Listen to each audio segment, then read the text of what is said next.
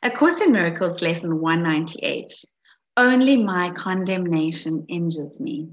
You can find lesson 198 on page 379, 380, and 381 in your workbook for students.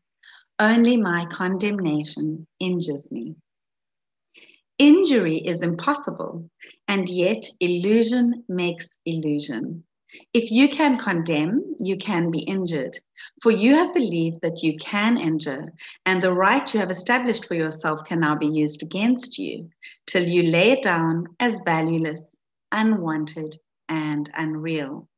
Then does illusion cease to have effects, and those it seemed to have will be undone. Then are you free, for freedom is your gift, and you can now receive the gift you gave. Condemn, and you are made a prisoner. Forgive, and you are freed. Such is the law that rules perception. It is not a law that knowledge understands, for freedom is a part of knowledge. To condemn is thus impossible in truth. What seems to be its influence and its effects have not occurred at all, yet must we deal with them a while as if they had. Illusion makes illusion, except one Forgiveness is illusion that is answer to the rest. Forgiveness sweeps all other dreams away, and though it is itself a dream, it breeds no others. All illusions, save this one, must multiply a thousandfold. But this is where illusions end. Forgiveness is the end of dreams because it is a dream of waking.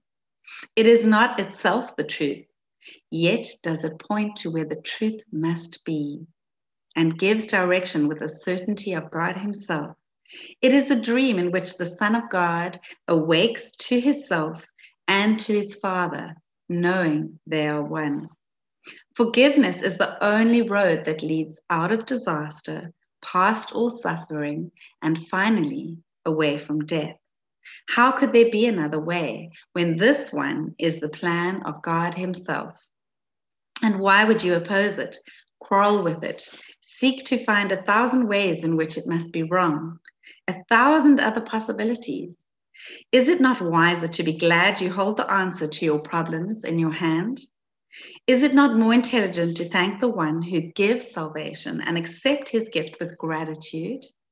And is it not a kindness to yourself to hear his voice and learn the simple lessons he would teach instead of trying to dismiss his words and substitute your own in place of his? His words will work. His words will save. His words contain all hope, all blessing, and all joy that ever can be found upon this earth. His words are born in God and come to you with heaven's love upon them. And those who hear his words have heard the song of heaven. For these are the words in which all merge as one at last. And as this one will fade away, the word of God will come to take its place, for it will be remembered then and loved. This world has many seeming separate haunts where mercy has no meaning and attack appears as justified. Yet all are one, a place where death is offered to God's Son and to his Father. You may think they have accepted, but if you look again upon the place where you beheld their blood, you will perceive a miracle instead. How foolish to believe that they could die. How foolish to believe you can attack.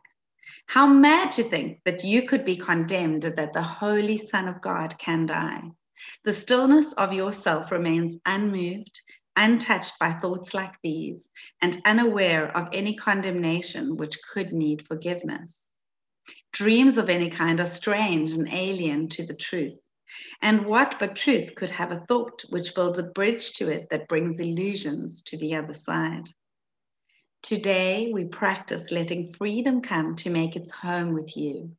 The truth bestows these words upon your mind that you may find the key to light and let the darkness end. Only my condemnation injures me. Only my own forgiveness sets me free. Do not forget today that there can be no form of suffering that fails to hide an unforgiving thought. nor can there be a form of pain forgiveness cannot heal. Except the one illusion which proclaims there is no condemnation in God's Son, and heaven is remembered instantly. The world forgotten, all its weird beliefs forgotten with it, as the face of Christ appears unveiled at last in this one dream. This is the gift the Holy Spirit holds for you from God your Father. Let today be celebrated both on earth and in your holy home as well. Be kind to both as you forgive the trespasses you thought them guilty of, and see your innocence shining upon you from the face of Christ. Now is there silence all around the world. Now is there stillness where before there was a frantic rush of thoughts that made no sense. Now is there tranquil light across the face of earth, made quiet in a dreamless sleep. And now the word of God alone remains upon it. Only that can be perceived an instant longer. Then are symbols done, and anything, everything you ever thought you made completely vanished from the mind that God forever knows to be his only Son. There is no condemnation in him. He is perfect in his holiness. He needs no thoughts of mercy. Who could give him gifts when everything is his? And who could dream of offering forgiveness to the Son of sinlessness itself? so like to him whose son he is, that to behold the Son is to perceive no more, and only know the Father.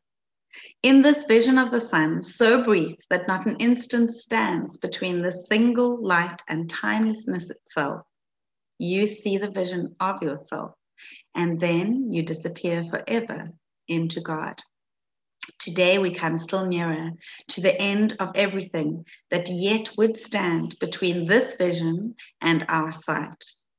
And we are glad that we have come this far and recognize that He who brought us here will not forsake us now. For He would give to us the gift that God has given us through Him today. Now is the time for your deliverance. The time has come. The time has come today. So, the core lesson, lesson 198 only my condemnation injures me.